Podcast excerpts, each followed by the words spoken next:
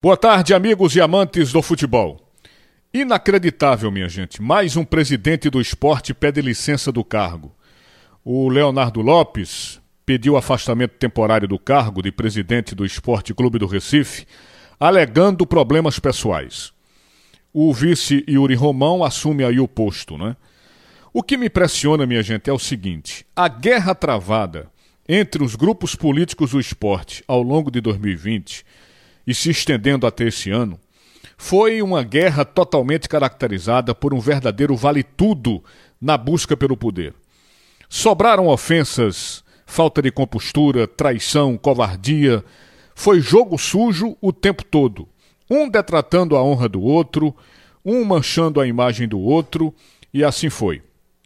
Eu lembro, inclusive, de um belo artigo escrito por Eduardo Carvalho, que também era candidato naquela ocasião, onde ele dizia que o, o, o nível era tão baixo que as conversas entre eles eram no naipe de você é ladrão, você é corno, você é filho da P, eh, você é laranja de não sei quem. E tinha razão o Eduardo Carvalho no seu texto, porque as conversas estavam nesse nível.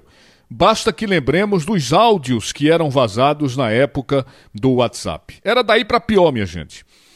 Inclusive, Vários deles né, fizeram alianças com gangues organizadas, com os, os baderneiros das gangues organizadas do esporte para ganhar a eleição.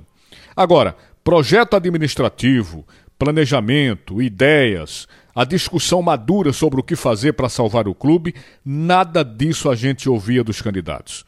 É assustador o baixo nível dos bastidores do esporte.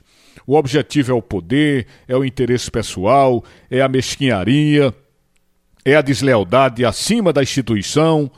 Agora eu pergunto, para que tudo isso? Para que toda essa baixaria? Se depois que os caras chegam lá no poder, abandonam o clube. Dois presidentes eleitos em tempo recorde simplesmente abandonam o clube.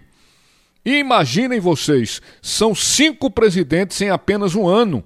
Anote aí: Milton Bivar, Carlos Frederico, Pedro Leonardo Lacerda, Leonardo Lopes agora, né? E assume o Yuri Romão. Toda essa guerra de bastidores depois abandonam o clube? Não dá para entender, né, minha gente? Aliás, vale até a pena perguntar qual o mal que o esporte fez com essa gente para ser tão maltratado, tão pisoteado. Na verdade, essa geração de dirigentes que está aí em nada orgulha essa brava e querida instituição de 116 anos chamada de Esporte Clube do Recife. É uma geração perdida pelo que a gente está vendo. Enquanto isso, a crise financeira cresce a cada dia que se passa, o passivo do clube já passa dos 200 milhões, os processos cíveis, as dívidas fiscais, as ações trabalhistas, é, é, é, o débito com a CNRD são dívidas impagáveis, minha gente. E o mais lamentável, é exatamente essa gente que está afastando os homens de bem do Esporte Clube do Recife. Enquanto isso, a gigante instituição Esporte Clube do Recife vai agonizando e se apequenando cada vez mais, o que é lamentável. Obrigado, amigos. Sigam todos aqui na programação esportiva da sua Rádio Jornal. Vem aí mais uma grande atração da nossa programação esportiva.